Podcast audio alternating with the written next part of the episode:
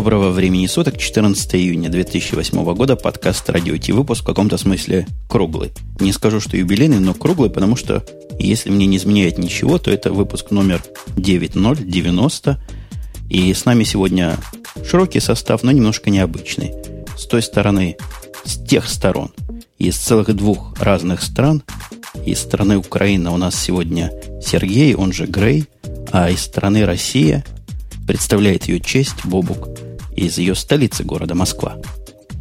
Ну, а я всем на всякий случай напомню, что э, прямо из э, страны предполагаемого противника э, с немножко северо-востока США э, Умпутун из Чикаго, 90-й выпуск, наш хост, все хорошо, все замечательно. Э, Греция, Россия 0-0 идет, идет по-моему, 10 минута тай, э, первого тайма, простите. Э, это просто, если кто не знает, у нас большое-большое такое событие, Евро-2008, играют в сокер. Это вот такой футбол, по-вашему, по-европейски. Понятно, позорный футбол, в который обычно играют девчонки. А вы гордитесь им. Ну, конечно же, мы гордимся, Жень. Ну, ты просто, понимаешь, у нас просто девчонки настолько нежные, хрупкие, что они не играют в сокер. Они ломаются. Во всех смыслах этого слова. Сергей, ты, плане... ты тоже у нас любитель футбола ногами? Не-не-не, э, в плане вот словосочетания «позорный футбол» это ты очень точно подобрал. В общем, судя по всему, именно про это все и гордятся, что он позорный. Это дело же не в гордости. Дело в том, что, что есть что посмотреть, понимаешь? Э, это огромное количество тем, например, вот, вот даже в техническом подкасте огромное количество тем для того, чтобы поговорить. Футбол, смотрите. Это же, это же, а, а садишься к таксисту, вообще больше вопросов не возникает. Какая к черту погода? Главный вопрос. Видел, как вчера итальянцы с румынцами сыграли? А чего вам забот каких-то оборванцев далеких? Еще профессор Преображенский этому удивлялся. Ты за кого? За итальянцев или за, за греков? Да я, знаешь, вообще, если честно, футбол не очень смотрю. Я так разговор поддержать. Ну вот... А Ленин за кого был? Вот и, и если мы все-таки к нашей технике от Ленина переходим, то на удивление неделя у нас тихая. Тихая неделя, совершенно ничего нового особого нет. И я думаю, это связано с тем, что в России сплошные выходные, и, собственно, главный генератор хай-тековских тем у нас отдыхает. Оно, в общем, и понятно. Действительно, 12 числа был, в общем, довольно большой праздник. Э, можно его назвать, наверное, Днем Конституции по, по старинке. Э, по забавному стечению обстоятельств он же совпадает с днем рождения первого президента Российской Федерации, ну, как, как это теперь принято говорить. А, собственно, праздник действительно большой, и поэтому все отдыхают аж целых 4 дня, э, что для недели, как вы понимаете, довольно серьезный урон. Э, в результате новостей, ну, немного. Хотя, хотя вот то, что 9 числа в, в Америке не отдыхали, пожалуй, позволит нам сделать нормальный пол, полноформат, полноформатный выпуск. Господи, я сегодня заикаюсь, простите, пожалуйста. В самом деле у нас не отдыхали. У нас тут работали, ковали, так сказать, капиталистическое хозяйство, мечи и орала. И была мелкая такая конференция Apple, которую, наверное, смотрели, слушали большинство наших слушателей. Мелкая она... Я тут, я, конечно, начал шутки юмор, то есть событий-то полно вокруг этой конференции. Но конференция мне показалась мелковатой, скучноватой и какой-то какой-то какой-то не такой. То есть тебе тоже показалось, да, что, что Стив, в общем, и выглядит не очень хорошо, и на сцене себя не очень хорошо показал. Э, Все-таки большая часть этих э, выступлений всегда держалась на, э, не знаю, на личной харизме Джобса. А, так как Джобс сейчас, в общем, не в лучшей физической форме, но и, видимо, моральной тоже, как-то все это прошло тихо и без, без должного пафоса. Ну, ребят, с другой стороны, это, это ж э, такой, в общем-то, это же девелоперская конференция, это же не шоу для потребителей, как это обычно Macworld делает. Поэтому, в общем, мы, может быть, слишком многого ждали, и все слишком многого ждали, каких только гипотез не, вы, не высказывали, что это будет и что там будет представлено. Ну, действительно, стоит согласиться, что конференция девелоперовская и такой у нее основной настрой для, не для всех. Но раньше она была сильно для всех. И раньше, глядя в нее, узнавал о чем-то новом, интересном и просто выходил с приподнятым состоянием духа и всех остальных органов. Но и в этот раз я тоже немножко сгущаю краски. Давайте пройдемся по новостям явным, по новостям неявным, по объявлениям, по слухам, потому что, несмотря на весь скептицизм, звучащий в моем далеком американском голосе, есть о чем поговорить. Хм. Э, поговорить о чем действительно есть, и, как ни странно, для меня гораздо большим событием явился не новый iPhone, который э, действительно анонсировали. Ведь э, очень много было слухов, что будут, будут анонсировать, не будут анонсировать, что вообще происходит.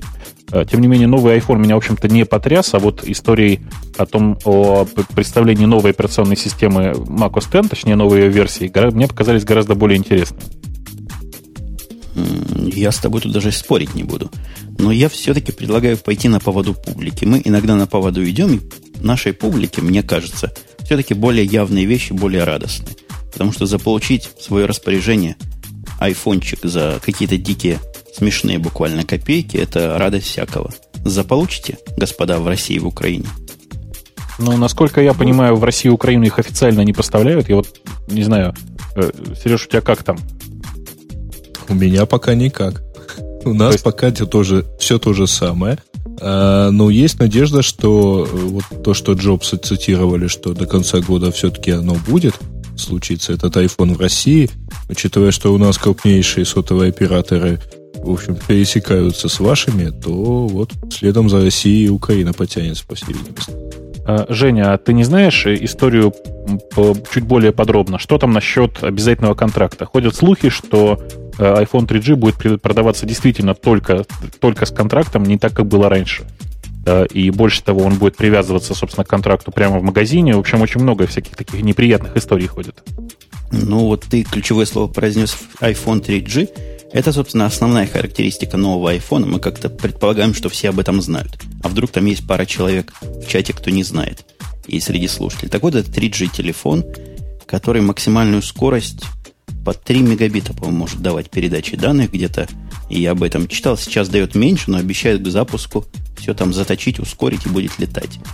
Еще из функциональных частей в нем кусок для GPS-навигации, называется AGPS, Assisted GPS – и, по-моему, коллега Грей про него рассказывал в своем подкасте, что вполне работающий. Хотя меня там, ты знаешь, Сергей, поразила одна фраза у тебя в подкасте, что он целую минуту запускается. Это что за быстрый такой запуск?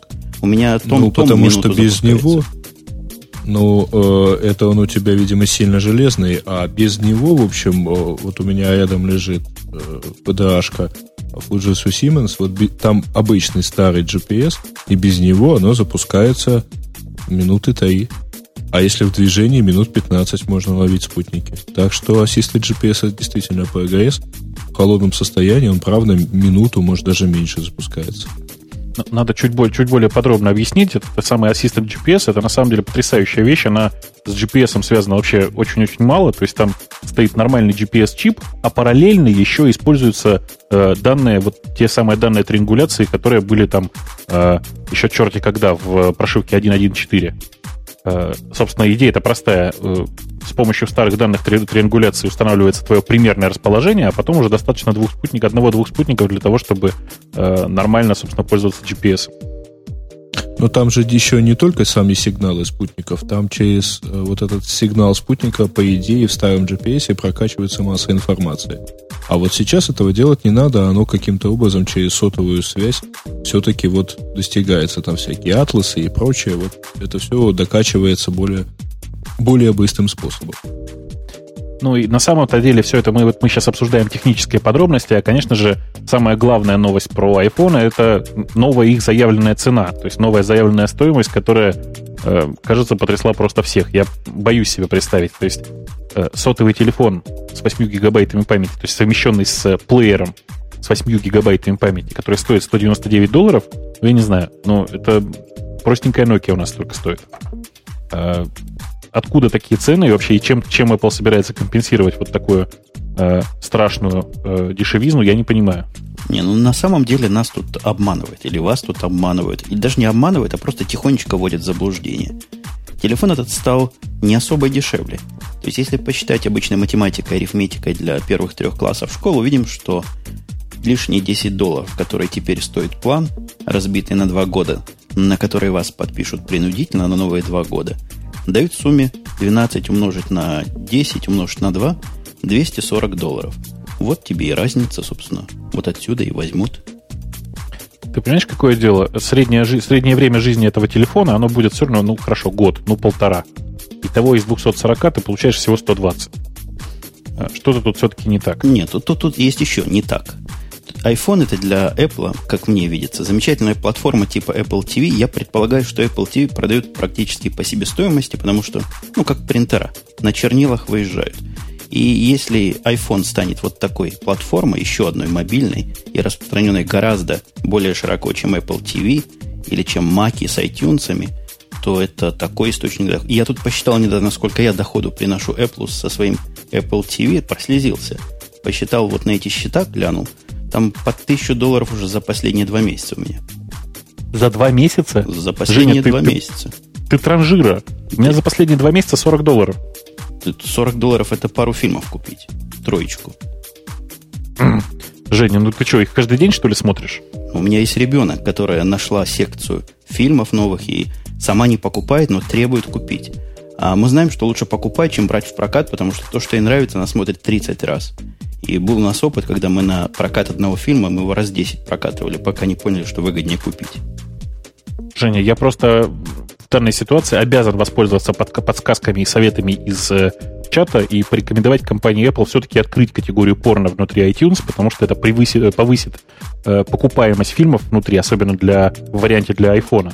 Просто, я не знаю, не, ну если не в десятки раз, то в разы точно. Ну вот твой вопрос, а, собственно, по, по, по поводу активации, по поводу денег, они, я так понимаю, связаны. Тут надо сразу оговориться, особо достоверной информации, во всяком случае, у меня пока нет – и я читал все, что на эту тему находил. Говорят, активация будет двухшаговая. И первую часть этого процесса необходимо будет произвести в момент покупки телефона, и эта первая часть займет от 5 до 15 минут, что меня просто ужасает. Ну, я представляю себе, какие очереди будут. То есть, если и раньше-то при, во время запуска первого айфона, собственно, гигантские очереди стояли. И я скажу больше, да у нас здесь, к нелегальным продавцам, стояли очереди. А, я просто не представляю, что будет у вас там в Америке, когда начнется вот такая система с активацией. Ну вот, собственно, сам процесс покупки, я так прикидывал, занимает в физическом мире минуты три. То есть, если не надо ничего больше делать, можно правильно организовать все, весь этот процесс минут за две, за три обслужить покупателя. А если к этим трем минутам еще 15 прибавить на... Я даже не представляю, как они технически будут это производить. Есть такое количество различных тонкостей и различных специфик планов. Вот, например, я хочу на свой новый iPhone, который я приобрету, скорее всего, перевести номер со старого iPhone, открыть новый план на этот старый номер, а старый iPhone сделать на новый номер. Ну, я думаю, вы поняли, но уже мозги закипели. И вот это я буду в Apple Store объяснять, когда сзади меня стоит толпа жаждущих новый прибор. А, меня еще интересует вот, вот очень, очень простой вопрос. Что этот телефон не будет продаваться через Apple Store? То есть его нельзя будет заказать на дом? Нет, на дом его нельзя будет заказать, судя по тому, что пишут. Его можно будет купить в таком же Apple Store, и точно так же его придется там активировать. Это вот исходя из того, что я начитался за прошедшие дни. Вот. Кстати, хочу сказать, что, э, говоришь, ты абсолютно зря возмущаешься дешевизне этого самого аппарата. Вот я смотрю, как в Голландии продается Nokia N95, T-Mobile ее продает с двухлетним контрактом за 80 евро. Нормально. 80 евро это примерно те же самые деньги, я с тобой согласен. А, с моей точки зрения, я, я просто очень предвзятый человек, но N95 с iPhone сравнивать просто нельзя, честно. То есть я пробовал. С N95 жить нельзя. Я не могу жить с телефоном, который каждый день требует подзарядки. Ну, просто не могу. Кстати, по поводу подзарядки, многие восхищались увеличенному сроку жизни батареи, но если внимательно посмотреть, то примерно все как было, то и осталось. Сколько он играл музыку, столько он примерно играет. То же самое с видео. Вот что увеличилось, это время работы в 2G сетях, в обычных сотовых сетях. Время же работы в 3G сетях какое-то там не очень серьезное. Э, в общем-то, конечно, оно правило, оно так, и меня это действительно очень сильно радует, потому что у нас здесь 3G как не было, так и, в общем, нет, и пока даже я боюсь не предвидится. А вот у меня вопрос. Когда я говорю по телефону, мне 3G зачем надо? Для голоса мне 3G никакой не надо, правильно? То есть мое разговорное Нет. время должно быть 2G все время? Не-не-не, не обязательно. Если ты находишься в 3G сети, а, то по разговоре у тебя, во-первых, то есть те операторы по разговоре постараются сбросить туда, там более емкие соты, просто в силу технологии. И лучше качество звука. Да, кстати, по поводу качества звука тоже много хорошего рассказывают. Во-первых, утверждается, что тракт у этого айфона улучшен. Это я читал заметку человека, который его на выставке в руках говорить держал. Может, и врет подлец, но утверждает, что звучит лучше. Аудио. И самое главное, прием у него стал гораздо более четкий, и звук телефонный стал красивее. Многие предполагают из-за отсутствия металла. Нету больше металла. Мне кажется, это грустно. Металл в моем айфоне просто рулит а у новых он будет пластиковый, либо черный, либо белый. Подожди, Честно а звук э, чего да, да, да. вот он лучше стал? Звук э, тракта? А, То есть оба. он слышит лучше? Стало, все? стало оба лучше, говорят. Во-первых, звук как устройство воспроизведения, то есть играет он музыку лучше, а во-вторых, сам, сам приемный тракт, этот wireless, весь его телефония тоже стала лучше принимать, видимо, из-за отсутствия железа. Не-не-не, это как раз из-за из того, что другой стандарт. Там реально на слух слышно. Ну, у тебя просто полоса шире, поэтому ты можешь менее экономные кодеки использовать. Ну, может и так. У моего мальчика есть с LG или Samsung какой-то, на котором гордо все время на экранчике горит вот это 3G. Сказать, что он звучит прямо «ах, как хорошо», не скажу. Ну, надо вообще хорошо понимать, что телефоны, что LG, что Samsung, они никогда не были рассчитаны на хорошее качество звука. Они вообще не предполагалось, что кто-то будет э, прислушиваться к тому, как через них говорить. Это вообще что? Это, не для того делать, телефон. для понтов Конечно. делать. Конечно. Но он такой, знаешь, выскакивает вниз, просто как у Киану Ривса в первой матрице. Ну, тем более, видишь, какой старый уже телефон. У тебя просто старый телефон же, как в первой матрице. Был бы как в третьей, еще можно было поговорить. Кстати, по поводу телефонов. Тут такие крики негодующие, что как Apple себе позволяет вместе с AT&T наши новые контракты, нас заставлять писать новые контракты и вообще наглость потеряли. И я хочу сказать, что AT&T в этом смысле не уникально. Ничего тут Apple ориентированного нет. В любой раз, когда вы делаете апгрейд своему телефону, а по плану вы можете получить телефон, например, вот этот LG, который или Samsung, или Nokia для своей жены, я брал по обновлению плана. Там он стоит недорого. Так вот, обязательно новый контракт.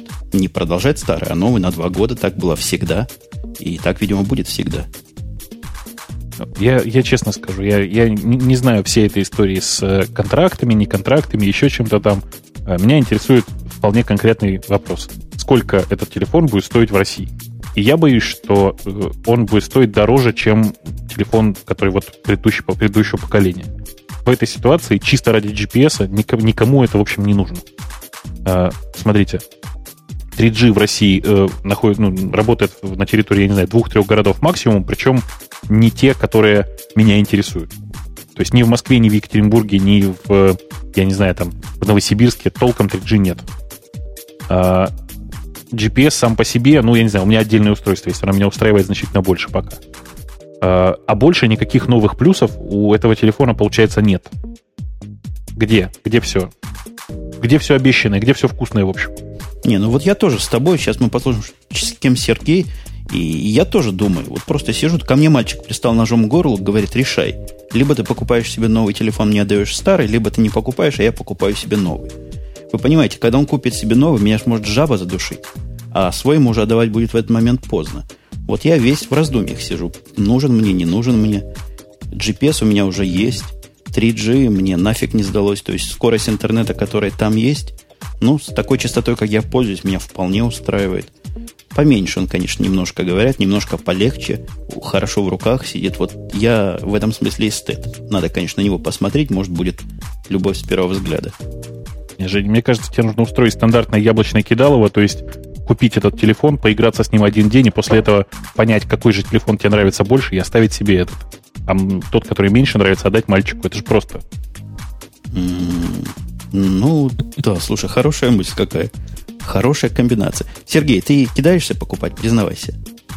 Не, я, безусловно, его куплю, я это понял, в общем, довольно давно. У меня есть просто одно отличие от Гриши. У нас как раз есть э, 3G, э, вполне хорошая сетка, она есть по, всей, по всем мобил-центрам в Украине, и вполне можно пользоваться. Я регулярно с собой, если уж куда-то еду, то точно у меня всегда с собой еще один телефон, вот этого самого второго стандарта, очень быстрым действительно скоростью доступа, там реально получается не 3,6 мегабита, это в любом случае скорость только даунлоада, А, ну, где-то мегабит железно всегда точно есть. Вот я как раз недавно это Гриша рассказывал, как это у нас все замечательно получается. Вот. Поэтому, да, однозначно, и видеозвонки тоже мы пробовали, и все пробовали. В общем, замечательный вот. стандарт. Так вот что... с видео, да, да, с, видео, с видеозвонками придется глухо. Вы знаете, да, историю про видеозвонки? Ну, на, не, на айфоне. Ну, почему глухо? А зеркало? Ну вот, а единственный вариант воспользоваться видеозвонками, это действительно взять зеркало и стоять около зеркала все время, пока разговариваешь. Я бы даже, знаете, вот представьте себе ситуацию, да? Некоторая компания, ну, не будем показывать меня пальцем, некоторая компания решила, что iPhone новый, это вот новый корпоративный телефон, и, и везде вот просто поголовно заставит, заставляет всех пользоваться э, видеозвонками внутри, для внутренних разговоров. И у каждого на столе отдельный маленький... Слушайте, я понял, Слушайте, да простите, я все, я все, я, я все понял, до меня все дошло. Вы видели новые iMac, да? Видели, какой у них экран? Он же нормальный, зеркальный. Все, больше ничего не надо. iMac и телефон. Все. На, на iMac запускаешь специальную программу, которая показывает черный экран, и все, и нормально эти самые видеоконференции. Ура! Это последний аргумент Джобса, чтобы Бобука убедить в том, что глянцевые экраны — это хорошо. Ну, я, значит, мы с, Джобсом, с Джобсом договоримся так. Я покупаю новый iPhone, а он мне дарит iMac. Ну, просто чтобы зеркальце было. Если, если ты напротив э, iMac сидишь, я думаю, можно предусмотреть другие технические средства для проведения видеоконференций с компьютера на телефон. А, ну да, правильно, этот самый запустить, как он называется, фотобуф. Ну да, и, и все. Развернуть туда телефон мордой, запустить фотобуф, и будет тебе счастье. Лучше всякого зеркала. Не, я, я честно считаю, что для всяких видеоконференций лучше купить какую-нибудь Nokia, и, э, в общем, она как бы просто для этого предусмотрена. Там есть фронтальная камера, которая все отлично будет работать. А, Подождите, а лучше господа, вообще отдельное специальное устройство, да. А, а вообще кому-то надо видеоконференции? Вот я пытаюсь понять. Мы на работе пытались вести одно время, и как-то это не прижилось. То есть голосом понятно, чатом понятно, а зачем мне видеть морду лица того, с кем я говорю? А, да, я-то вообще большой противник видеоконференции, я же рассказывал. Ну, я просто, я просто в ужасе. Что бы сейчас было, это мне пришлось бы, простите, надевать рубашку, а у нас тут в Москве жара довольно большая такая. Э, надевать рубашку для того, чтобы сейчас с вами разговаривать. Это же ужас. Зачем? Ну да. Гриша, мы южнее, мне тоже пришлось бы одевать, и не только рубашку. Ну окей, значит, все бы пришло к тому, что мы перестали бы надевать рубашки, вы наблюдали бы сейчас мою волосатую грудь. Оно вам надо вообще? Слушайте, я тут самый порядочный из вас. Я в рубашке сижу и даже в шортах. Удивительно. Я оказался самый, самый из вас пристойно одетый. У нас, кстати, по работе вышел приказ, прям приказ. Номер, не помню какой, трехзначный номер, видимо, очень важный приказ, который запрещает ходить в офис в шортах – Э, в сандалях и в бейсболках. А, то есть вся твоя одежда никуда не годится? Ну, я по поводу бейсболок думал, думал даже этот самый, э, как это называется, когда много людей объединяется вместе и иск предъявляет. Коллектив... Петицию. Да, коллективный а, иск. Ага. Предъявить по, по, по поводу защиты прав лысых. Как вообще под солнцем ходить, если не носить бейсболку? Но потом выяснилось, что без бейсболки нельзя по офису ходить. А в чем ты до офиса доходишь, твое лично интимное дело. Слушай, Жень, ты знаешь, есть такие специальные штаны, к которым пристегивается молнией нижняя часть. Это же очень удобно. Ты приезжаешь в шортах, вдеваешь эти самые дополнительные штанины, пристегиваешь, и все. И пошел. А бейсболку нужно значит, складывать аккуратно в карман или там в мешочек какой-нибудь. Вот, и носить с собой. Да. Это все мы вокруг айфона крутимся, какими-то странными путями ходим. Ну, по-моему, мы поняли, что iPhone нам всем условно нужен, мы условно ему радуемся, некоторые больше, некоторые меньше. И вот первой теме, главной, подходя нашей гиковской интересной теме про Snow Леопарда, есть пара слов такие сказать. Кто скажет пару слов? Ну, давайте я очень коротко начну и скажу, что наконец-то, наконец-то компания Apple пришла к тому э, явному шагу, который, в общем, все давно предрекали. Кажется, 10.6 будет первой э, операционкой от Apple, которая поддерживает только Intel архитектуру. Там много еще других нововведений, но это, это самый, самый важный и самый большой шаг. Просто в, в Apple работает не так много народу, чтобы тащить много архитектур сразу. Мне кажется, они совершенно зря в Леопарде пытались, в общем, поддерживать обе, платформ, обе платформы, и старую, и новую, и сейчас они наконец-то от этого отказались, и, в общем, э, глядя на те объявления и истории, которые сейчас ходят про Leopard, становится, становится понятно почему. Действительно, ресурсы у компании не безграничны, и вообще сколько можно. Ну, что вам на это сказать? У тебя акценты странноватые, мне кажется. Потому что, во-первых, чем тебе мешает поддержка PPC? Вот у меня есть два Mac Mini. То есть ты против меня что-то имеешь лично, ты хочешь, чтобы новая операционная система не вышла. Я Леап, когда поставил на них, они стали просто летать. Они стали юзабельные. Один из них у меня серверком таким тестовым работает. Второй факс сервером. Красота. А ты говоришь, долой. Долой таких, как я, любители старой техники. Так не надо больше их апгрейдить. Они и так уже у тебя хорошо работают. Ну, ну да, это да. Но от того, что байнери эти универсальные, и их перестанут делать универсальными, у тебя место на диске освободится, я вот этой радости не понимаю. Ну, не поддерживается архитектура, ну и шо? Ну, во-первых, у меня думаю, освободится место тут... на диске. Да-да-да, Сереж. Я думаю, что это просто сильно все-таки связано. А, там вот я кидал одну из ссылочек в наш блокнот.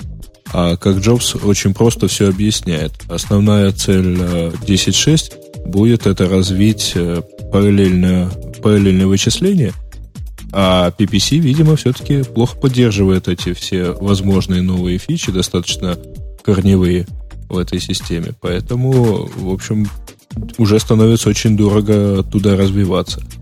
Вот. Да нет, ну и там, плюс... Там история с параллельностью, она намного более простая. Просто в Intel и PowerPC архитектуре э, вот эти параллельные вещи делаются принципиально по-разному. И тащить две архитектуры параллельно, это просто действительно было бы большой глупостью. Слушайте, господа, а вы что, серьезно, вот трезвые и в здравом уме предполагаете, что поддержка вот то, чего они называют э, Grand Central, она будет на уровне ядра происходить? Я практически уверен, что это что-то аппликационно-программистское высокоуровневое. То есть тебе позволят каким-нибудь новым X-кодом так скомпилировать программу, чтобы она тебе интеллектуально там фора развернула в какие-то потоки, чего-то там такое наделала таинственное, и вот таким образом задействовала все, что может задействовать. Да нет, конечно, оно на прикладном уровне будет. Ядро тут совершенно ни при чем. Э, просто, э, ну, понятно же, да, что это, эта поддержка вот этих конкретно фич, она требует довольно, э, довольно низкого уровня программирования. И правда, правда, действительно непонятно, зачем тащить это на две раздельные платформы.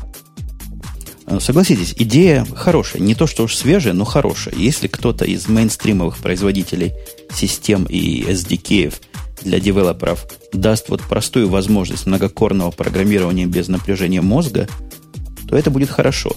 Трудно сказать, какие бенефиты конечному пользователю мгновенно появятся. Но, но интересно. Идея интересная и шаг в такую концептуально правильную сторону.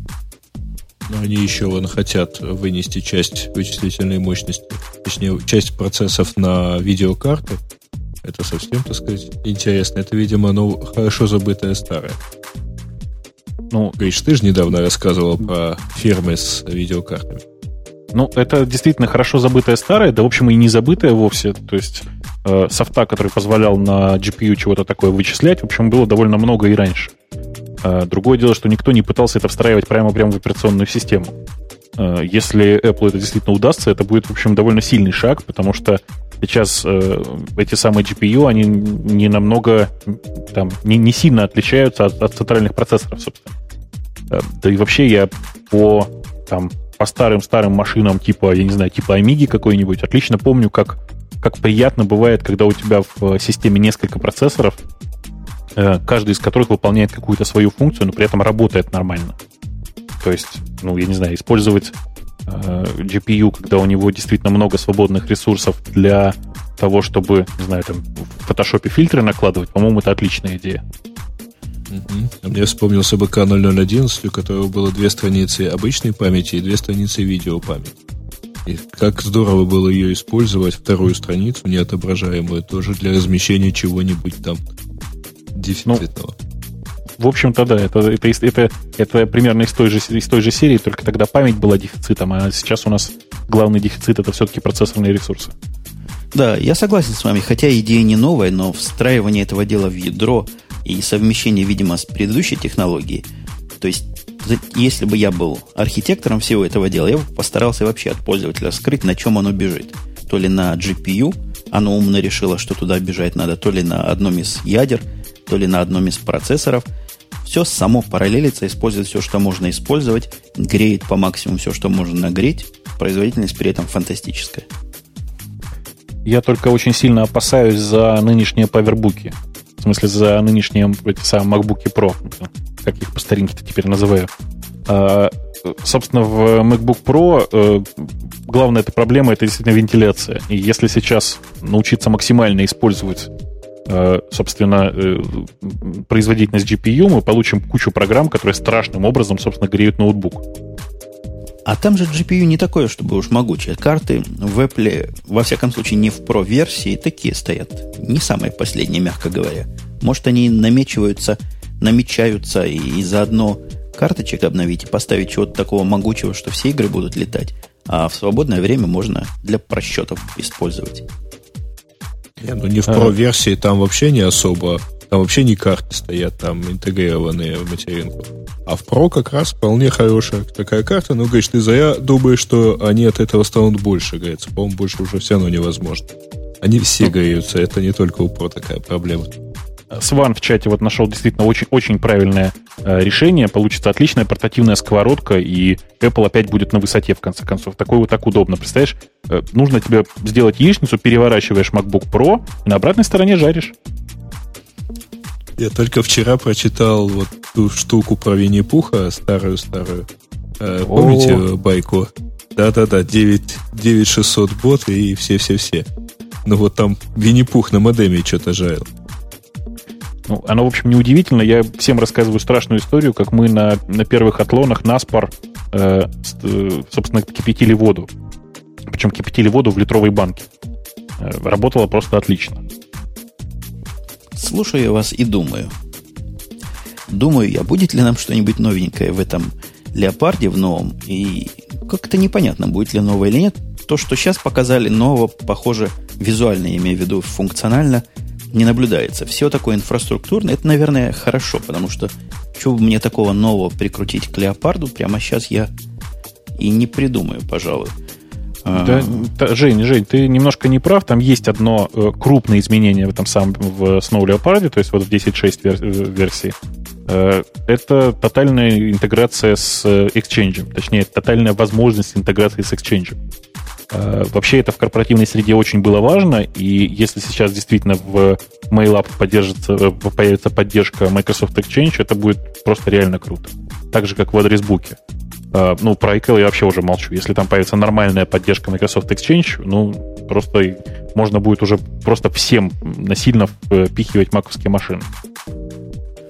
Ну да, это их в сторону туда, взгляд в сторону корпоративного рынка, чем я, в общем, довольно скептически нахожусь. То есть я с трудом вижу себе большие корпорации, которые кидаются на маки. Ну, возможно, какие-то стартапы, какие-то более-менее средненькие и мелкие пойдут, а чтобы все чтобы наши, например, свои делы скинули и начали ставить MacBook, это MacBook Pro, это очень вряд ли. Хотя и в айфонах новых направленность на корпоративный рынок просто на лицо и в новом, в новом наборе программ. Я просто про это как-то не упомянул, потому что в моем понимании, в моем линоксовском мозге система это система, а программы прикладные это прикладные программы. Да, в общем, это все действительно не, не настолько важно, и в, в том, если можно так, так сказать, интервью, которое, э, собственно, Сережа упоминал, там э, есть практически прямая речь Джобса, в которой говорится, что Snow Leopard — это, э, в общем, обновление, которое не на фичи ориентировано. Здесь, я так понимаю, главная работа была сделана с упором на внутреннюю функциональность, а не на визуальную. Э, ну, в общем, и глядя на список э, потенциальных изменений, действительно можно сказать, что большая часть изменений архитектурные. Ну как, господа, мы свое выговорили за прошлый раз и за этот раз по поводу Apple. Э, деньги отбили, я думаю, в порядке, можно переходить на другие темы. Ну, давайте добавим, вот там есть еще одна новость, что Apple добила, дошла до седьмого места в табеле о рангах по продажам ноутбуков во всем мире. Вот, на этом тему можно закрывать. Подожди, ты Слушай, тему, а ты кто, тему кто писал, там... да? А там какие ноутбуки? Это в сумме или MacBook Pro, или MacBook, или как вообще? Не-не-не, там вообще, там по, по вендорам, э, и там э, на первом месте HP, потом ваши любимые Dell, потом Acer. В общем, э, прошлый раз это было на, на восьмом месте, Apple было на восьмом месте, а перед ним была Sony. Вот Sony чего-то сдала, вот. И уступила свое место, во-первых, Apple, во-вторых, Asus, который, видимо, за счет своего этого EPC бьется, так сказать, и рвется вперед прямо Слушай, невыносимо быстро. Я вот сейчас в отсутствие Оли дам ссылочку в чат, а вы пока оцените другое. Черт с ним с Apple. Вы посмотрите на э, раз, два, три, четыре, на пятую колонку. Э, изменения от года к году. Вы обратите внимание, какой динамичный рынок. То есть э, Sony так сильно сдала вниз только потому, что у нее прирост от года к году всего 3% оказался по сравнению с прошлым годом. А, а дальше все, в общем, совершенно очевидно. У Asus 67%, и мы все знаем по какой причине, да? Потому что Asus ну, да. просто взорвал, собственно, сейчас рынок дешевых и таких минималистичных ноутбуков. А, дальше Apple, которая понятно, почему тоже растет, и растет довольно активно. А, кто там у нас следующий? по приросту. Lenovo, ну, блин, Lenovo очень много денег сейчас вбухало в рекламу, и, в общем, грешным делом я сейчас смотрю на их ноутбуки как на единственную альтернативу большим ноутбукам от Apple, если честно.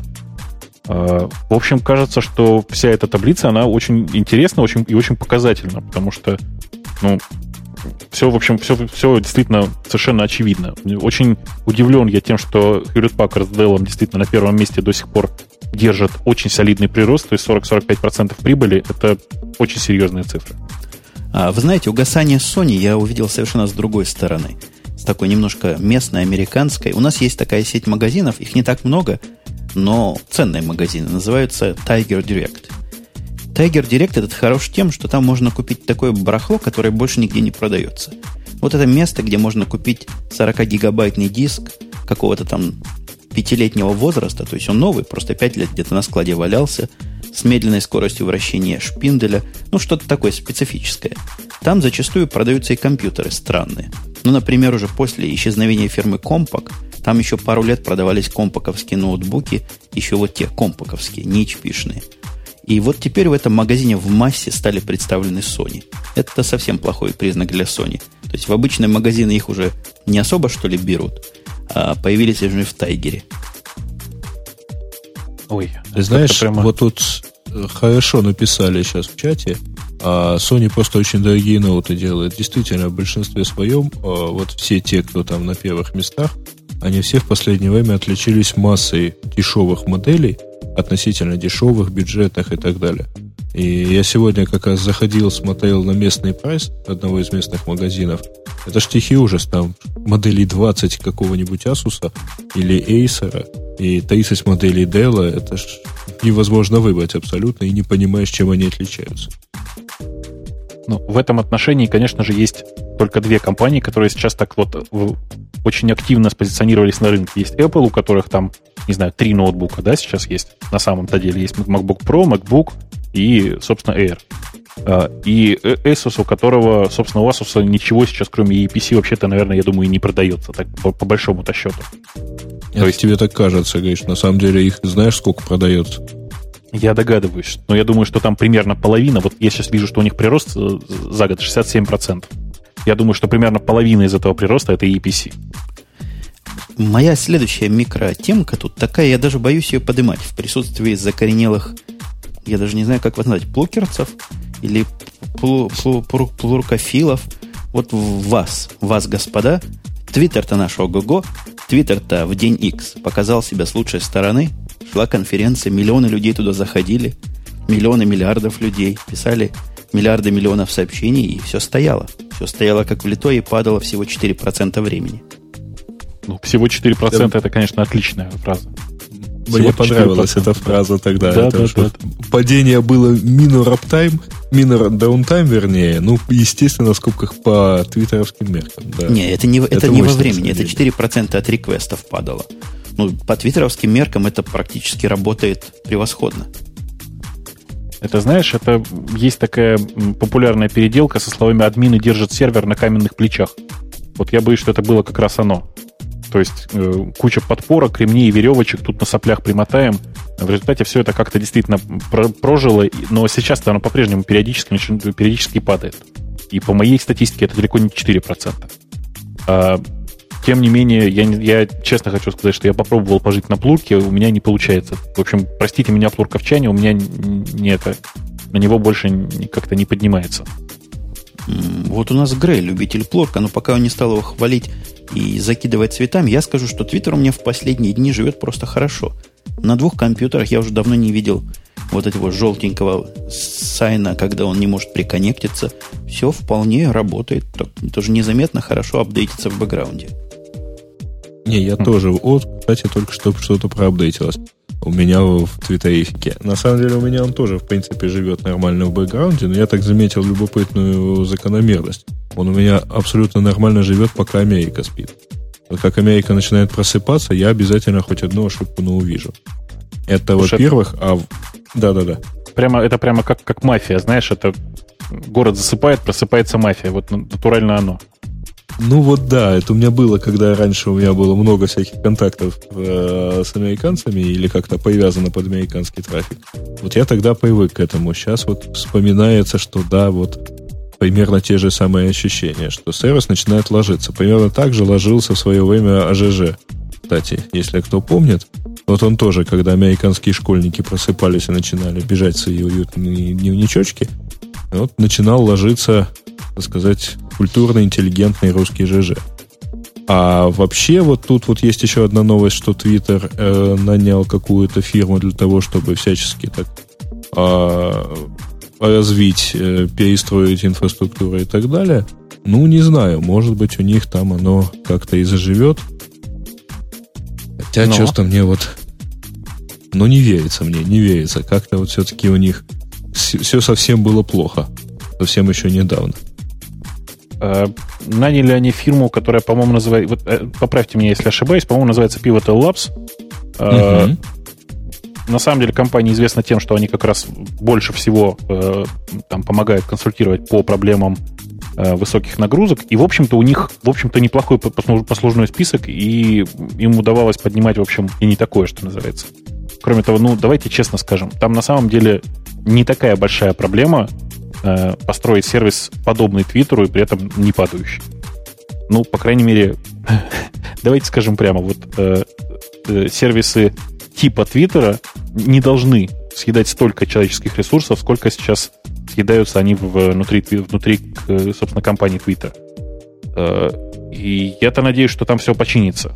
И все про этот плурк забудут и вернутся обратно на Твиттер, потому что, ну, и клиентов готовых уже понаписано черти сколько, и комьюнити там очень большой, и вообще, ну, не знаю, это родоначальник всего это такого, вот этого микроблогинга сейчас, э, и будет реально обидно, если, э, собственно, те, те люди, которые придумали этот формат, просто сбегут и сольют в результате какому-то там плурку. Да, я, я тоже не, не верю в, в такую радостную судьбу Плорка. Во-первых, я на Плорке уже знакомые вижу не раз. То есть, если у меня в Твиттере крутятся вот эти точки, в Твиттерифике бегают туда-сюда, то в Плорке оно по веб 2.0 крутится кружочек такой, и так же долго крутится, и также не получается ответа, так что для меня сервисы эти уже слились в своей загруженности, непродуманности, ненадежности, и Твиттер Твиттер выигрывает, конечно, аудитории. Тут уже о чем говорить простотой, об этом мы в прошлый раз говорили, так что повторяться не будем. А тронем немножко заклятого друга нашего, нашего Apple заклятого друга Microsoft. Они тут что-то странное придумали на этой неделе, целых два странных предложения у них. Которое первое? Новый разработки, новый метод разработки ПО. Они патент какой-то необъяснимо удивительный А-а-а. придумали. Да, да, да, да, да. Это история, которая меня как, как, как у человека, который хоть, хоть сколько-то занимался психологией, вызывает каждый раз удивление. Э, история очень простая. Компания Microsoft, э, собственно, предложила некоторый патент, э, согласно которому они представляют себе разработчиков как, там, как элементы левого полушария, полушария а пользователи как элементы правого полушария. Вот. И собственно, инновация заключается в том, что должны быть некоторые, некоторые люди, которые будут э, передавать информацию от левого полушария к правому и обратно. Э, я так думаю, что э, суть всего этого гениального нововведения заключается в том, что э, наконец-то в Microsoft появятся такие специальные люди, э, которые будут собственно, наконец-то читать наши отзывы, которые вот в блогах печатаются, знаешь, в огромном количестве со словами «винда отстой». И, может быть, до них наконец что-нибудь дойдет. Нет, но ну, серьезно говоря, как-то тут как-то тут с мозгом связано. И я пытаюсь, я не знаю, помните вы или нет, но в далекие времена, в далекие, в далекие, когда поколения языков программирования считались еще цифрами, первого поколения, второго, ходили слухи о том, что вот-вот грядет четвертое поколение языков. И вот там будет почти как у Microsoft. Ты говоришь компьютеру, чего сделать, не говоришь как, и он делает все сам. А здесь даже и говорить не надо. Подумал, куда надо, и вышла программа в каком-то таинственном виде на выходе. То есть я подумал о том, что хотел бы я сейчас, значит, уникальную э, программу только для меня, специальную, индивидуальную, которая запоминает мои, значит, порносайты, по которым я хожу, скачивает мне все и потом загружает прямо напрямую в мозг. И на следующий день эта программа у меня мистическим образом появилась, да? Нет, на следующий день это старая технология. Это шестое поколение языков. А в современном девятом поколении она появляется в процессе думания. Ха. То есть я. Еще, я еще, собственно, мысль закончить не успел, да? А она уже начала диск форматировать. Вот, вот, вот. Это, ты знаешь, это на самом деле возврат к истокам. Потому что э, вирусы подобного рода, когда ты только подумаешь опорно, она у тебя уже диск форматирует, они появились еще там в самом начале 90-х и существуют до сих пор. Не, вы понимаете, какая шикарная совершенно откроется площадь и пространство для психологических вирусов. Не думай о формации. И все, попробуй не думать. Не, на самом деле шутки шутками. А, речь, конечно, не, не идет о таком странном, жесточайшем э, методе внедрения в мысли человека, а, конечно же, это просто там очередная патентная заявка на тему того, как правильно построить разработчиков так, чтобы они делали такие программы, которые нужны пользователям. Что-то я как-то все равно не верю в это. Это, по-моему, сказка про белого бычка. А как вам следующая их инициатива? Наверное, хорошая. Начнут программы бесплатно раздавать некоммерческим организациям. Что за организации такие некоммерческие? Это кто? Это которые прибыль официально не получают? Или что это означает? Я думаю, это школам, это каким-нибудь институтам, это церквям, еще чему-нибудь. Но ты неправильно говоришь, не бесплатно. Нет, здесь речь не идет о том, что бесплатно. Речь идет о том, чтобы за символическую плату. Ну, ты понимаешь, да? То есть, если Vista э, там в Ultimate редакции стоит сколько? Кто, кто знает? 500, 600, 700. Не-не-не, Я... что-то около 300, кажется. Да-да-да, в районе, в районе 300 долларов. То есть символическая плата будет 30 долларов. Ну, представьте себе. Нет, тут вообще вроде как бесплатно, но при этом говорит, что не прав, потому что религиозным организациям и политическим партиям его не раздают. Ага. Поэтому облом ну, попам. Ты, ты же понимаешь, да, что всегда можно, в общем, любая религиозная организация всегда может э, закосить под я не знаю, там, под, под партию. Нет, под партию тоже не подходит, да? Под некоммерческую организацию. Ну, то есть, например... Под правозащитную м- организацию. М- да, например, действительно. Или, например, под э, клуб, э, не знаю, клуб по интересам.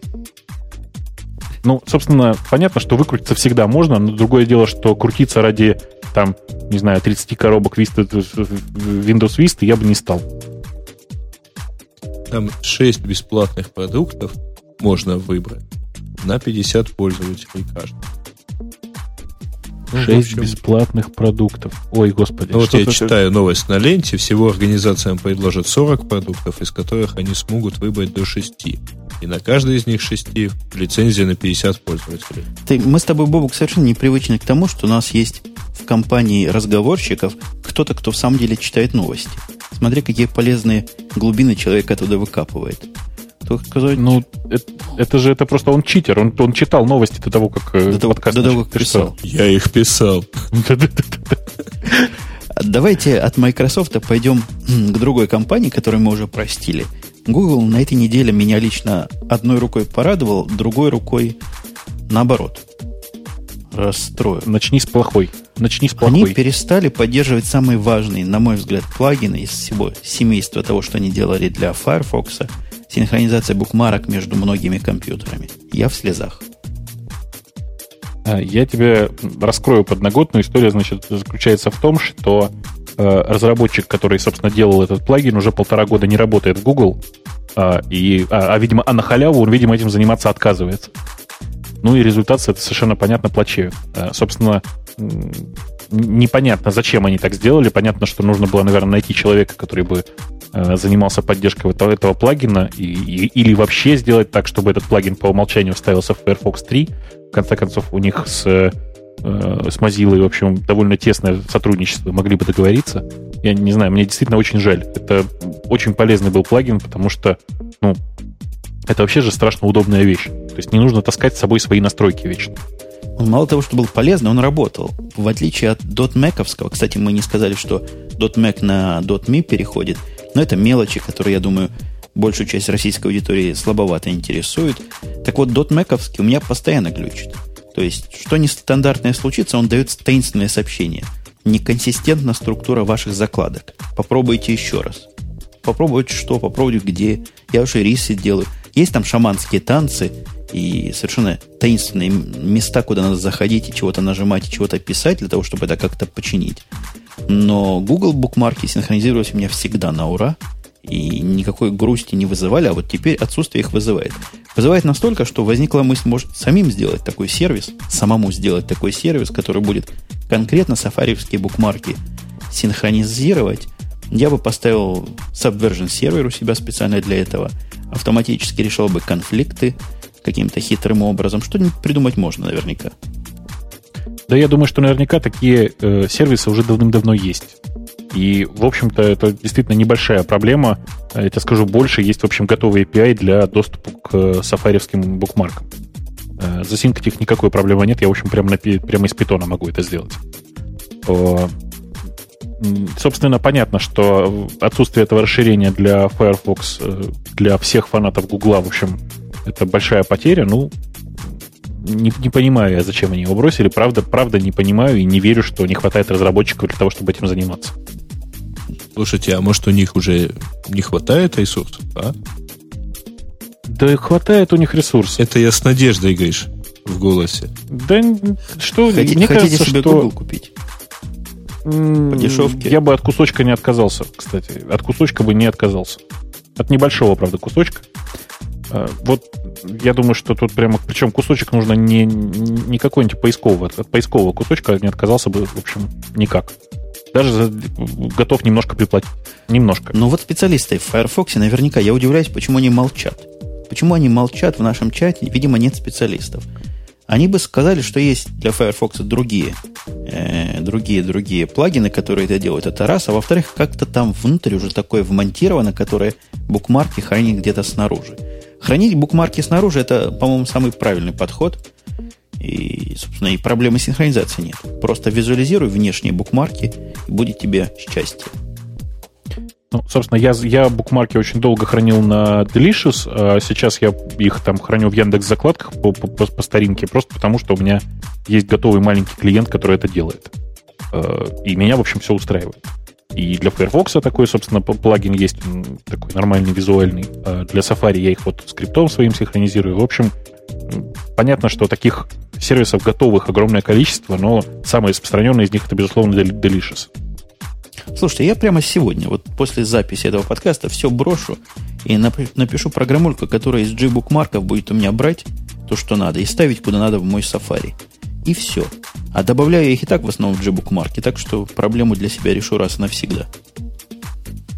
Ну, это тоже отличный, отличный, отличный способ провести время немножко.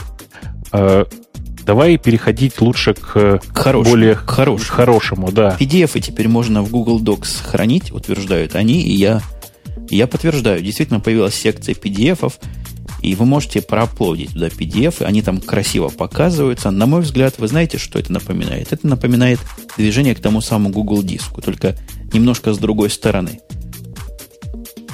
Э, только со стороны офиса, я бы сказал.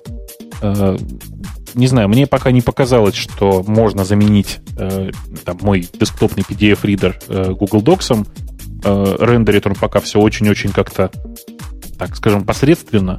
Э, есть один очень большой плюс у него по, по сравнению со всеми другими э, онлайновыми PDF-читалками. Он позволяет выделять текст который, в общем, отрендерил, и вставлять его куда-нибудь в другое место. То есть, не знаю, просто, просто выделить кусок PDF, это всегда было очень большой проблемой почему-то. Я не знаю, вот как-то исторически так сложилось. Это в Windows так. Вы, сударь, пробовали в превью это сделать, прекрасно все cut and paste без всяких проблем. Я тут с другой стороны вижу плюс. PDF это средство документирования и спеки, и все, что на свете приходит. А мы, как пользователи Google Apps в конторе, даже просто клондай какой-то. То есть есть такое общее место, куда можно каталогизировать все документы, свои, чужие. Можно передавать их между друг другом, комментарии для них писать. Но это красота. Хорошее средство каталогизации, которое вот из коробки уже работает. Э, я не знаю, я не, я не думаю, что это будет работать, когда этих документов будет действительно много. То есть у меня их сейчас немного, и я уже сейчас в них путаюсь. Ну так папочки а... делай, лейблочек, лейблочек пока нет, лейблочки не помешали бы. Но у них папочки вместо лейблов. Вот понимаешь, э, завести теги, ну в смысле лейблы, это было бы понятно. Но папочки, они, они мне не помогают каталогизировать. Я, я уже пробовал. Э, коллега Сергей с далекой страны да, Украины. Да, да. Тут народ в чате говорит, дайте тебе слово. Я тебе даю, скажи, скажи, даю тебе слово. Ну, я просто вообще мало пользуюсь э, всякого рода Google Доксами. У меня в, в Google Доксе хранится только шоу-ноты. Вот, и все. Вот практически больше ничем я там не пользуюсь. Поэтому мне как-то и сказать особо нечего. По опыту могу сказать, я пробовал э, пару раз я пользовался возможностью посмотреть там презентации, просто потому что под рукой ничего не было, что можно было вот оказался в руках пустой компьютер, нельзя было ничего посмотреть на нем. PDF, конечно, штука хорошая, но как-то вот тоже у меня стандартного превью, которого есть у меня на всех трех макинтошах, мне вполне хватает. Так что uh-huh. я, вот, я вот как-то не любитель. А, мне почему-то кажется, что все эти офлайн, онлайновые одни офисы, это все-таки сильно такие урезанные, усеченные версии десктопного софта. Я не сторонник, честно говоря, сильно много ими пользоваться. Ну и плюс к тому, а, есть же, как это правильно сказать, нативный а, ридер для, для PDF. И не является ли появление Google Docs с PDF ответом на аналогичный запуск у Adobe? Ну, может быть, но просто с таким проникновением, которое есть у Google Docs, мне кажется, им проще на рынок PDF попасть, на рынок визуализации PDF. Я на это смотрю не на, не на как вьювер. Вьюверов действительно э, как собак нерезанных, а именно как средство организации, как средство каталогизации, как средство потом удаленного доступа ко всему этому хозяйству. Но у меня это реальная проблема, потому что у меня на одном компьютере стоит три операционных системы, и в разных системах, я имею в виду в, в, в, в эмуляторах, я получаю PDF из разных мест, от разных людей, и как-то в кучу их сводить потом, ну, надо голову большую иметь. Так кинул Google Docs, и вот они все всем доступны. Это ты про другое говоришь. Это про Google Диск. Такое, такую общую мечту, про которую мы все уже там, не знаю, бредим черти сколько времени. Э, очень, действительно было бы очень, очень полезно, если бы в Google Docs можно было любые файлы добавлять. Это была бы просто мечта. Ну вот в .me а... WebDAV диск будет 20 гигабайт. Я думаю, его ко всему можно будет прикрутить. К Windows ну, точно, меня... к Mac сам Бог велел, а почему через фуси какой-нибудь не прикрутить к Linux, тоже не вижу. Да зачем через фуси? Это что? Linux отлично, в смысле, гномовский десктоп и KDE тоже отлично поддерживают доступ к веб дискам. Я это проверял еще там три года назад. Работает просто идеально. То есть лучше, чем Windows. А, ты, в общем, прав, и именно так я сейчас и поступаю. Но это совсем другое, понимаешь? У, этого нет красивого интерфейса, который позволит мне, не скачивая тот же, например, PDF-файл, да, посмотреть его на серверной стороне вот через, через веб-интерфейс. А, ну и потом, понятно же, что существует огромное количество мест, в которых я не смогу смонтировать, собственно, веб-давовский диск. Например, я не знаю, выехал я куда-нибудь там в соседний город, а там есть только интернет-кафе, а я непосредственно хочу посмотреть этот файлик. В общем, очень бы хотелось, чтобы Google добавил, вот там, знаешь, есть раздельный каталожик такой, типа документы по типам в Google Docs. Вот хотелось бы туда еще там просто отдельным пунктиком другие файлы. Вот сейчас там есть типа там офисные документы, э, презентации PDF, а вот отдельно еще другие файлы, и все, и было бы все просто то, то что надо. Ну, кто с тобой спорит? Я как раз смотрю на появление PDF, которые не создаются в Google Docs, а именно загружаются снаружи, Вот это первый шаг. Начинаем потихонечку другие файлы вводить. Начинаем с PDF, потом бог знает до чего еще дойдем. Картинки подтянутся, аудиофайлы подтянутся, видео, и все будет нам, все, что надо, все. Потом зипы, рары и так далее. У нас праздник был сегодня, который я даже не знаю, что сказать, потому что Оли у нас нет, она у нас по сотовым телефонам большой Копенгаген. Сотовому телефону первому утверждает, уж не знаю кто, веб-планета утверждает, 25 лет стукнуло на прошлой неделе. Кроме поздравления, я даже не знаю, что про это можно еще бы сказать. Слушай, а мы с тобой в прошлом подкасте про это не говорили? В прошлом подкасте не стучало 25 лет.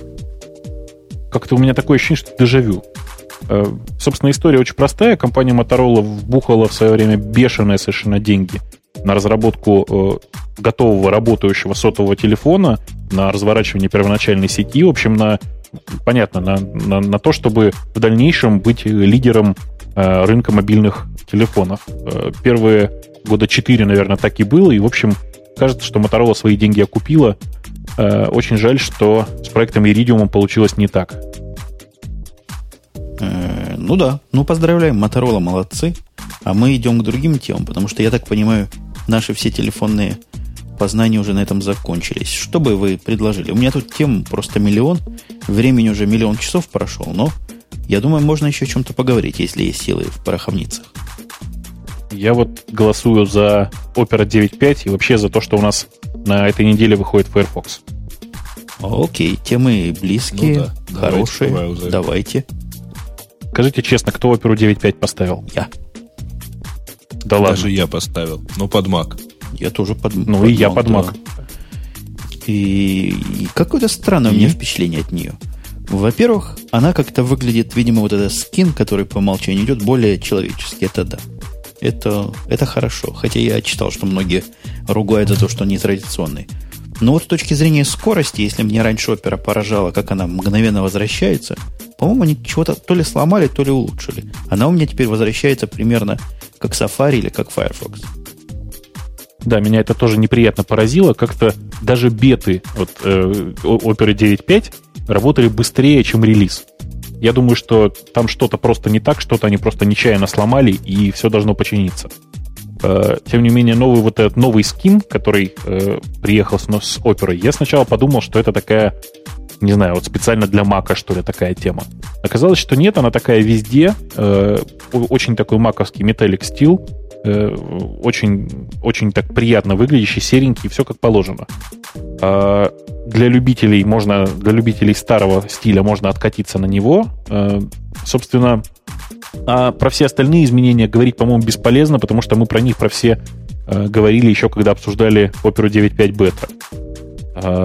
Новый JavaScript движок из внутренних изменений — Э, довольно сильно переделали вообще всю систему рендеринга, и на самом-то деле, конечно, это должно было быть Opera 10, но, видимо, что-то там маркетологи ждут, или что-то там маркетологи жгут, не знаю, и в результате получилось 9.5. А у тебя, Сергей, как 9.5 стоит, бежит, пользуется? Ну, она у меня вот один раз, э, собственно, я до этого ставил 9.27, сейчас 9.5. Э, не могу сказать, что я ими посмотрел ну, максимум 10 сайтов, не больше. И интересный у них, ну, во-первых, всегда был интересный рендеринг, какие-то там не очень понятно отрисованные шрифты, то есть красиво, но непривычно. И, в общем, э, да, дольше пяти минут, э, разве что с целью проверить что-то вот экзотическое. Ну, например, на этой неделе э, тестировал вот наши виджеты, которые выпустили ребята во вторник и в среду. Ну вот, потестировал, закрыл и вряд ли открою еще в ближайшее время. Ну, э, Кроме всего прочего, в 9.5 опере, насколько я понимаю, обновилось много вещей по части security, в частности, антифишинговый плагин обновился, собственно, система антифишинга обновился сильно почтовик этот встроенный, который M2 называется. В общем, э, всем фанатам оперы рекомендую срочно обновляться. Э, никаких особенных багов за ну, давайте я вот не буду врать, не, за 7 минут примерно тестирования я не нашел. Э, значит, примерно, в общем-то, все как-то плюс-минус работает. Вообще, я думаю, что вот такой э, неожиданный релиз 9.5, а, в общем, анонса предварительного о релизе не было, и он произошел довольно так неожиданно. Э, я думаю, что главная причина этого, этого релиза в том, что э, объявили дату релиза Firefox 3. Э, Firefox 3 релизится 17 числа, и кажется, что все тут уже просто застыли в, в ожидании, все, все фанаты Firefox ждут, и у некоторых даже руки трясутся.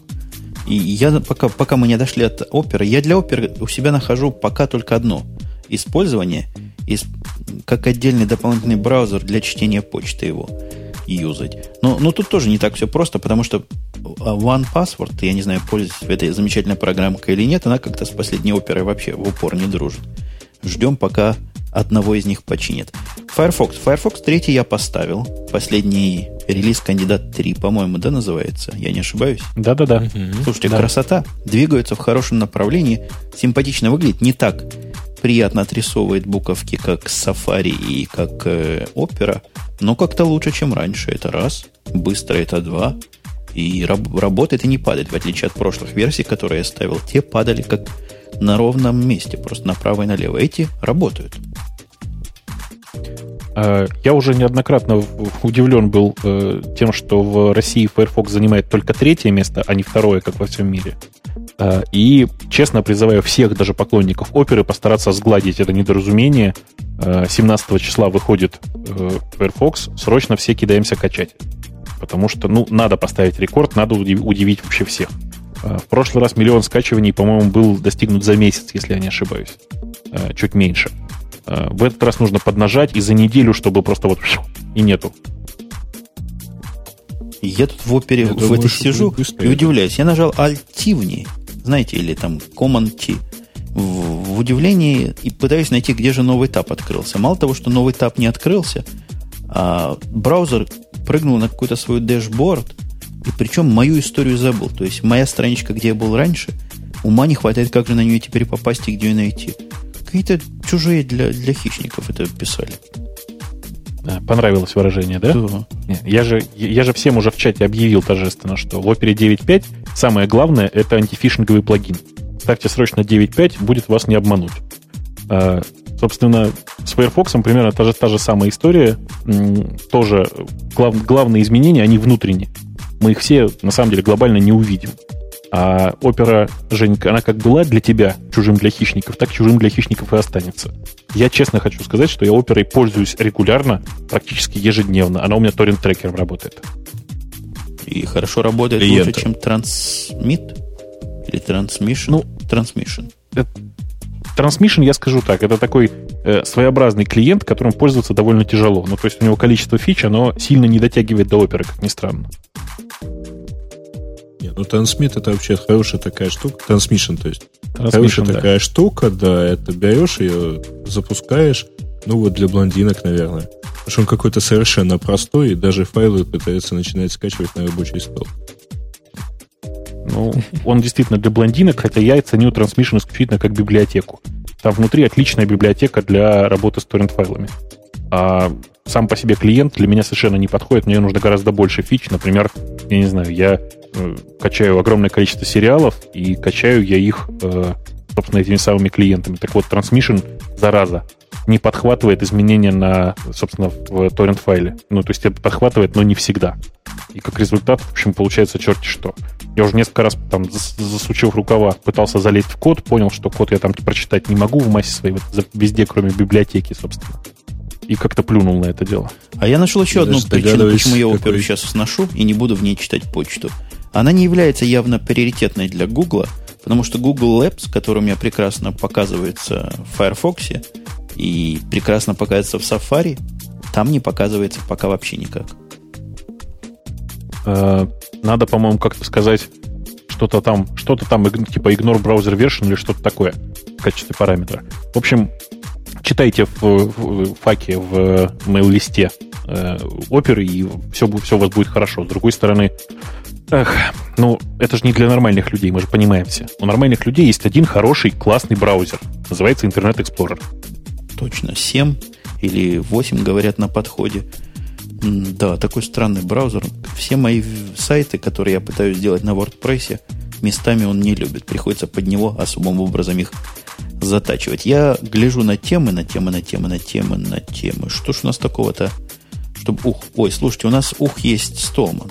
Слушай, совсем, совсем бородатый поехал головой, вам не кажется, господа? Ну, ты что ты так ругаешься? Это у нас очень много поклонников Столмана в чате. А я его, я его тоже очень уважаю. Но то, что головой поехал, это, ну, это медицинский диагноз. Это вовсе не признак моего презрения к нему. Э, собственно, Женя рассказывает о отношении Столмана к внедрению, как ни странно, к внедрению open source в Лондоне, да, если я не ошибаюсь? Т- угу. Точно, в Лондоне. Да, в лондонском метро. Э, кто-нибудь может рассказать подробнее? Я помню историю о том, что в лондонском метро ставили э, некоторые, некоторые вот этот control, как это называется, пропускную систему, которая, собственно, была реализована на Red Hat. Это все про то же, да? Угу. А, и что там такое опять сказал Столман? Ну что, типа, это не анонимные э, вещи. Платежи, говорит, так. за их пользование городским транспортом Лондона нельзя сделать скрытно, то есть анонимно. А можно сделать индивидуально. И поэтому ни Red Hat Linux, ни JBoss, ни Apache в этом безобразии участвовать не должны. А, а кроме того, там еще RFID ну, это... на карточках бывает, что тоже прямой удар по свободам и по open source мировой. Снижает open, степень open source мира. Короче говоря, это внедрение, а Столман уже против этого против. Ой, Мне Жень, нравится если, тут бы, если бы мир был один... open source... М- чего? Мне, мне нравится тут еще один аргумент, что, собственно, система GNU, которую часто называют Linux, разрабатывается исключительно ради свободы компьютерных пользователей. Это, по всей видимости, mm. поймая Эйдж Столмана, ну, в общем, да. Он, безусловно, только для этого и живет, а вот как на все, насчет всех остальных я как-то немножко сомневаюсь. Не, ну, мне кажется, что Столман, он, в общем, всю жизнь выступает таким э, слегка клоуном, э, и, в общем, не, не надо так напрямую читать, в общем, то что, то, что он говорит, нужно, в общем, подумать так немножко в сторону. Ведь действительно не совсем приятно, что э, там не то чтобы правительство, да, а какая-то просто некоторая организация будет знать, как ты перемещаешься по городу. Ну, есть в этом что-то неправильное. Ну, а с чего он? Он начинает с какого-то странного конца. То есть он идет, видимо, по принципу начнем с чего-то, а там внедримся в бой. А, предлагает платить наличными за метро, чтобы избежать правительственной слежки. А за все остальное не надо платить наличными. Может просто вообще карточку свою порезать и еще проще будет карточку Видимо, порезать. если в карточке используются проприетарные технологии, это его уже не так волнует. А RFID это что? Open source. Нет, если проприетарные технологии, но их читало работает на open source, вот это, наверное, плохо. Это, наверное, недопустимо. Ну да, знаешь, у нас для, собственно, на, на Яндекс картах, простите, что я опять за Яндекс, у нас на Яндекс картах э, была такая такой маленький эксперимент ставили во время одной из конференций мы делали замечательную совершенно картинку, как э, автобусы, э, отвозящие людей на конференцию и обратно, ходят, и просто можно было посмотреть на карты, прямо через интернет. После этого, ну, понятно, что в автобусах ставились, собственно, GPS-приемники, которые передавали о себе, собственно, данные через GPRS, и все это можно было посмотреть на карте. После этого эти приемники наши сотрудники некоторые поставили к себе в машины. С тех пор, в общем, если мне нужно посмотреть, как какой-то из наших сотрудников, который поставил, собственно, такой, такой прибор себе, э, где-то где перемещается, на машине, заметь, не в метро, не в общественном транспорте, на машине. Э, мне достаточно, в общем, веба для того, чтобы браузера для того, чтобы посмотреть, где он находится. Больше того, я могу посмотреть, где он находился час назад.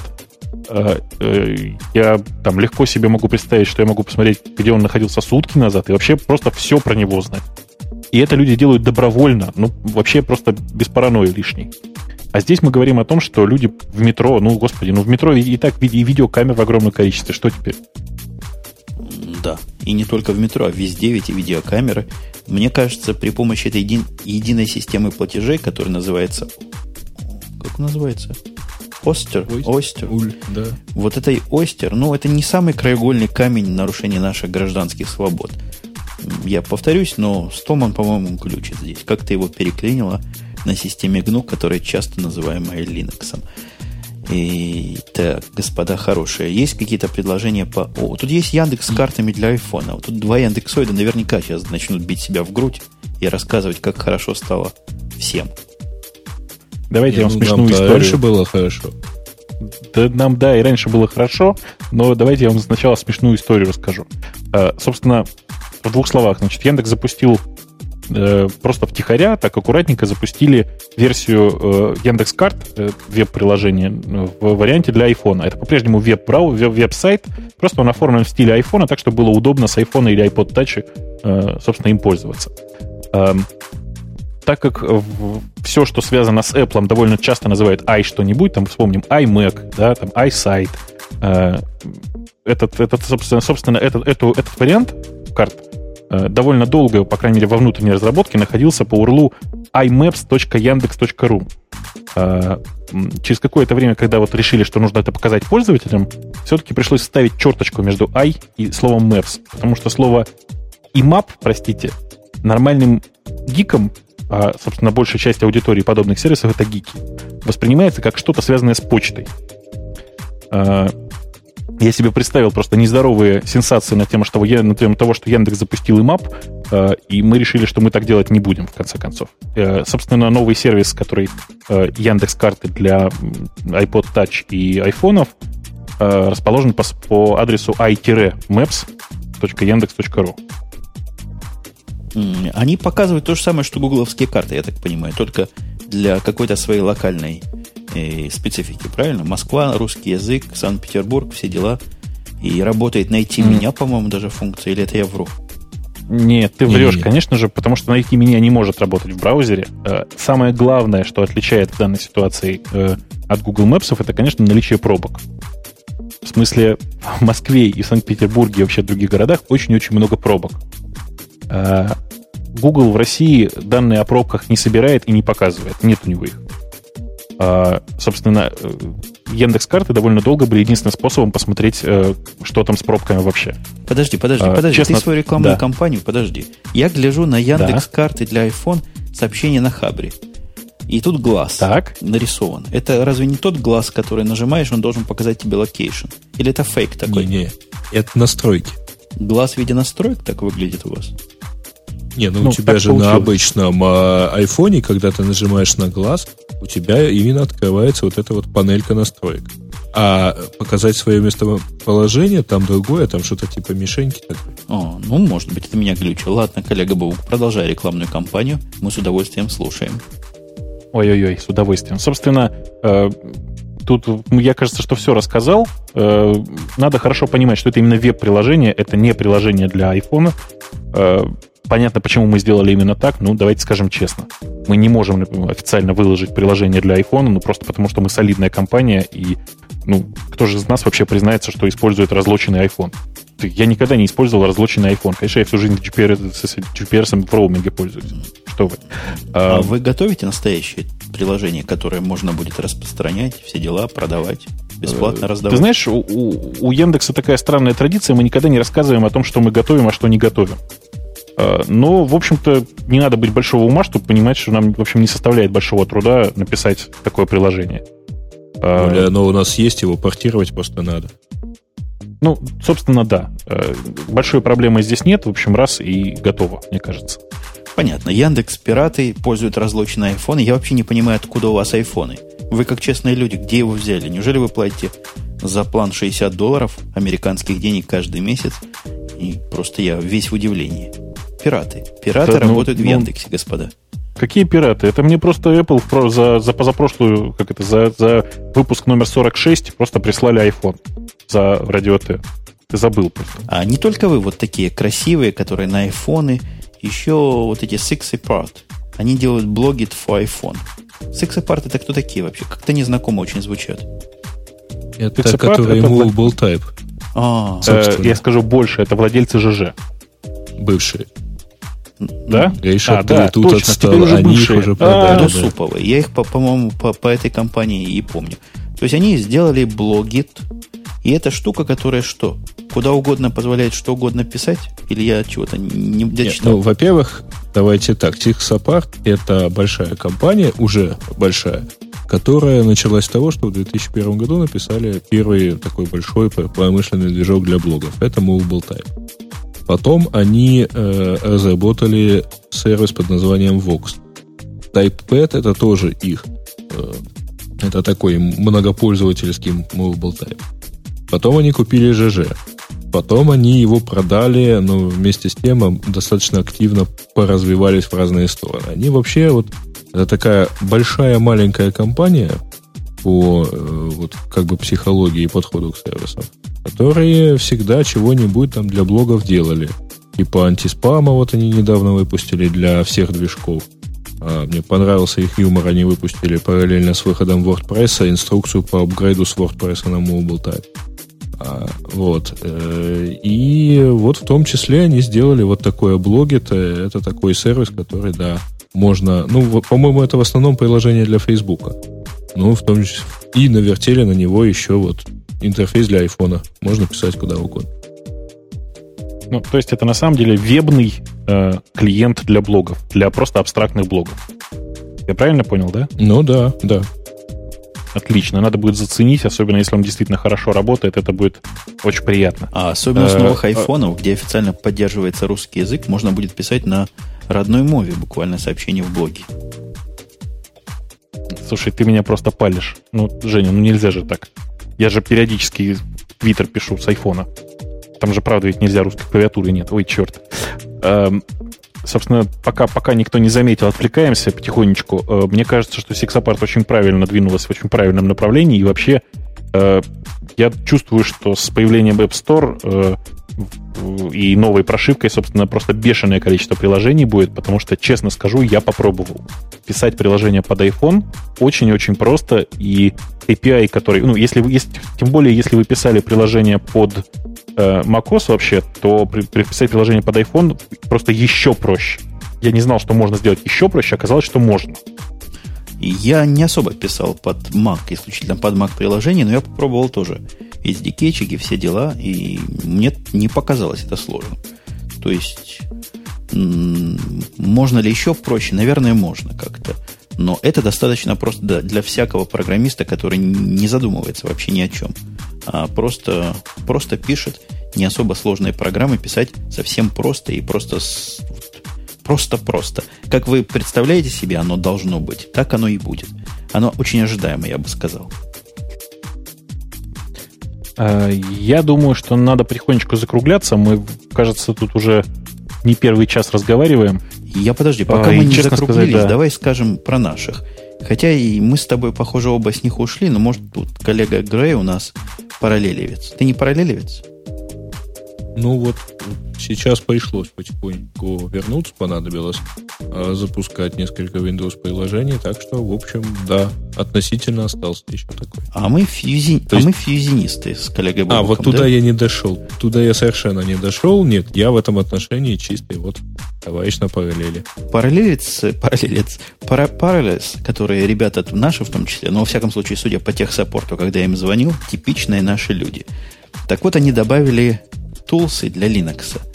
То есть это означает красоту, которую вы имеете с Windows, отдельное окошко стоящее, которое пытается прикинуться родным, и всякие drag and drop, и всякая такая прозрачная поддержка этой сессии, которая у вас есть в Windows, теперь вроде бы доступна в Linux. Я говорю вроде бы, потому что сам не знаю, не пробовал, но пишут в отзывы все совершенно восторженные по этому поводу.